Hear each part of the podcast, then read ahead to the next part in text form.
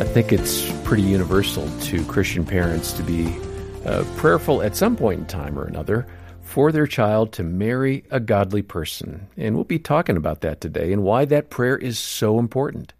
I'm John Fuller along with Dr. Danny Huerta. He leads our parenting team here at Focus. Danny, you and Heather, I know, have been very intentional in your prayers for your kids. How about in this area of future spouses? I'll have to admit that not quite like Jodie talks about. Oh. Uh, yeah, she yeah, sets really, a high standard. She does. Really. Aspirational. Sporadic, maybe, at best. I, mm. I could do better. This is a great reminder for me to, to do this. Mm-hmm. Uh, we certainly talk about their future spouses, but to pray for that future spouse, I know I've, uh, that's a, it's a good intention. I haven't been consistent with that. And that's okay. This is a great reminder. And maybe it is for a lot of parents out there as they lean into this part with yeah, their kids. I hope so. And uh, you mentioned Jodie Berndt. Uh, she talked with Jim Daly about this. And um, as you're hoping to see your child get married someday, I think you'll be encouraged by what Jodie has to share. Jodie, uh, you cover in the book praying for your child's future marriage. Yes. Now, of yes. course, uh, some people say, ah, with focus, it's always about marriage. Well, we are a marriage and parenting ministry. Yes, yes. And we realize not everyone will get married, and that's good. And Paul yeah. talks about that. Yeah, and, and I know. think we also can pray for our kids to thrive in a single situation. Yeah, sure. You know, we want them to be where, wherever God has them Correct. to be, not defined by am I married, am I not married, right. am so I we're dating, not, not dating. We're right. not trying right. to make an idol out of sure, it. Is the sure. point? But yeah. for most people, they will get married, mm-hmm. and uh, it's kind of interesting because Jean and I have been doing this, you know, for years, praying for the boys, but even thinking about, in our case, those two women that are out yes. there, two girls that have been yeah. growing up. Where are they? Where are they? Um, are they in Colorado? Are they somewhere else in the world? I mean, it really is a mind boggler when you start praying for your kids' future spouses. And, you know, you're going, wow, okay, who is she? What is she doing? And then I will tell you when they come along, there is no greater joy than to be able to say it's you. Well, talk about that. You your know? a talk Yeah. about your prayer and your prayer with Robbie, how that impacted your marriage, and then how the Lord answered your prayers for your kids. when Robbie and I got married, well, Robbie and I, um, I we met in college, and um, I thought he was super cute, but I didn't think that he was uh, my type. I was um, kind of grungy, flash dance. I'd grown up at the beach, and um, he was preppy and squared away and real put together, and.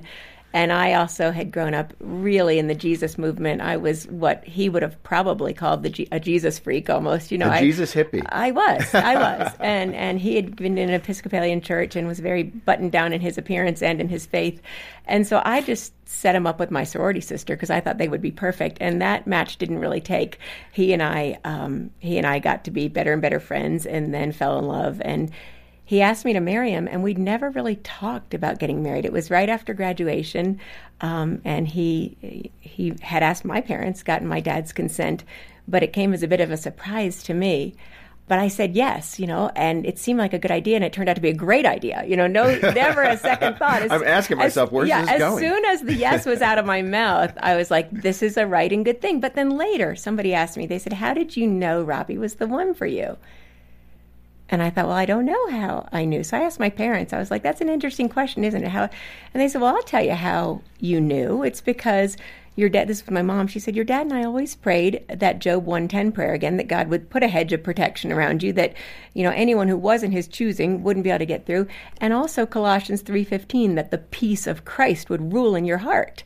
And so those two prayers that they prayed over my growing up years when I said yes and had that peace and rule that that ruled in my heart, I knew it was the right yes, and that was an answer to their prayers. So yeah, we started praying for our kids' eventual mates. Um, really, from the time you know our our children were conceived, we knew they'd be growing up, and one day falling in love with somebody and doing the whole leave and cleave thing. And it has been such a delight. We have two married children and two who are now engaged, um, with weddings coming up soon.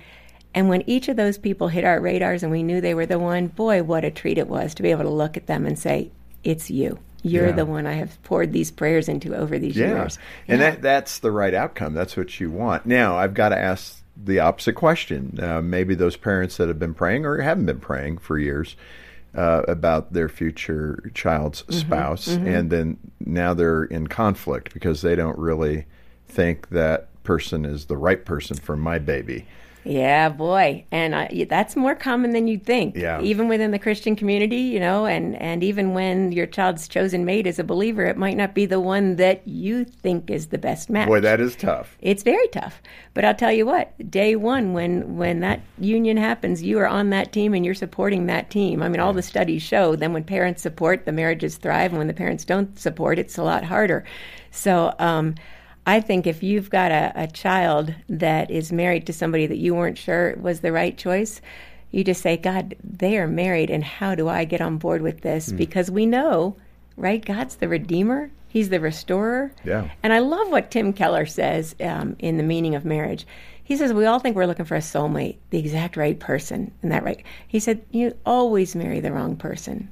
Because even if you marry the right person, the minute you get married, that person changes.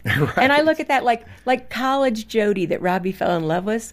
Love with was way more fun than like new wife and mom Jodie, right? You know, and and I just think each uh, college Jodie was different than newlywed Jodie was different than mom Jodie, which is different than empty nest Jodie. And each time, I think I change, and it's so great of God that He allows us to grow and change together and learn new things about putting one another first. you know? Well, and and what I'm hearing you say, if you as a parent are in that spot, keep praying. Maybe double up those prayers. double if- up those if- prayers. I would say yeah. two things. If you're praying and and your child's not married yet, and you're disappointed and you're wondering when is that person going to come along because my child's 25, 35, 40, you know, whatever. Two things I would say: um, keep praying, but also speak life into the things that you see God doing in your child, so that their identity doesn't become tied up in with. Oh, I'm married or I'm single.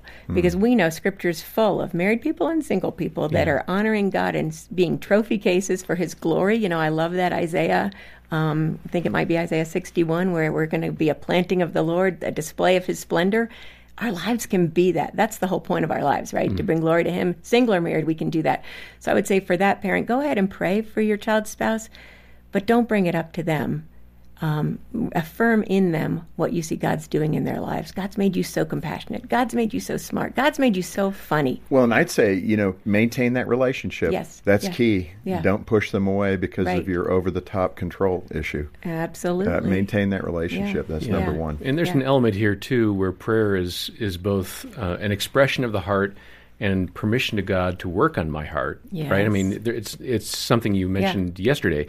It's not um, a magic formula. Yeah. So there's a whole scope of things you're talking about where God isn't obligated to answer your specific prayer. He might have something bigger, right? He does have something bigger. Has God ever stopped at our little prayers? I Oh. think He's always. What does Ephesians say? It's always immeasurably more than we could ask or imagine. Hmm. His ways are always bigger. Well, Danny, how have you seen praying for a child's spouse make a difference? I mean, it's practically. Yeah, no, I've seen people do this uh, in counseling. I've seen some young men and women do this on their own because they've heard somebody say it. They've they've they've gone in intentionally with this, and I've seen it in two different ways. One is I want my spouse to be a certain way for me, and so I'm praying for that. More of a consumer approach, and we've talked about that. And there's a contributor approach. I really am caring about this person that I want to be with, and I want to line up my heart with learning how to love that person. And in preparation, uh, praying for that person's well being, their spiritual health, and in the process, praying that I prepare for the uniting and the attachment to this person and the loving of that person that God is creating. And so there's two different approaches. One is I'm praying so this person's a certain way out of anxiety, maybe fear that I, I don't want them to mess up, I don't want them to be in pain. This one, it's a molding and shaping in both of us so that when we enter, we can be steadfast in our commitment to one another. And so, yeah, it, it it's dependent on, on, on really our heart and how we enter into that prayer for the other person. And I've loved watching uh, young people be very faithful at doing that on a consistent basis. And when they pray for their preparation and the preparation of their future spouse, it's exciting to see when it comes together and when you do see that that gives them discernment as they're choosing the person to be with. Yeah, and of course, um, this is not a cure all. This is not a promise that if you pray a certain amount, then your your your child will marry this perfect spouse. As as Jodie made very clear, um, we don't Three hundred sixty-five and a half perfect people. Times a year, John, that you there you pray go. for that. yeah, we, we don't marry perfect people. We don't No. show up as perfect people. So um, praying for a godly spouse is really a pretty critical thing to pray. And uh, for more ideas on how to pray for your kids, just get a copy of Jodie's book. It's called Praying the Scriptures for Your Children. It's a terrific resource, and uh, we're making that available uh, today when you make a one time gift or a monthly pledge of any amount to this ministry. We're listener supported. We rely on your donations to continue making great resources available to parents. And we'll encourage you to pray about making a donation. Do so, and we'll send this book to you. The link is in the show notes. And for the whole conversation with Jodie, just stop by the show notes. We're linking over to that and other parenting resources as well. Uh, more from Jodie next time. And for now, I'm John Fuller. On behalf of Dr. Danny Huerta and the entire team, thanks for joining us today for the Focus on the Family Parenting Podcast.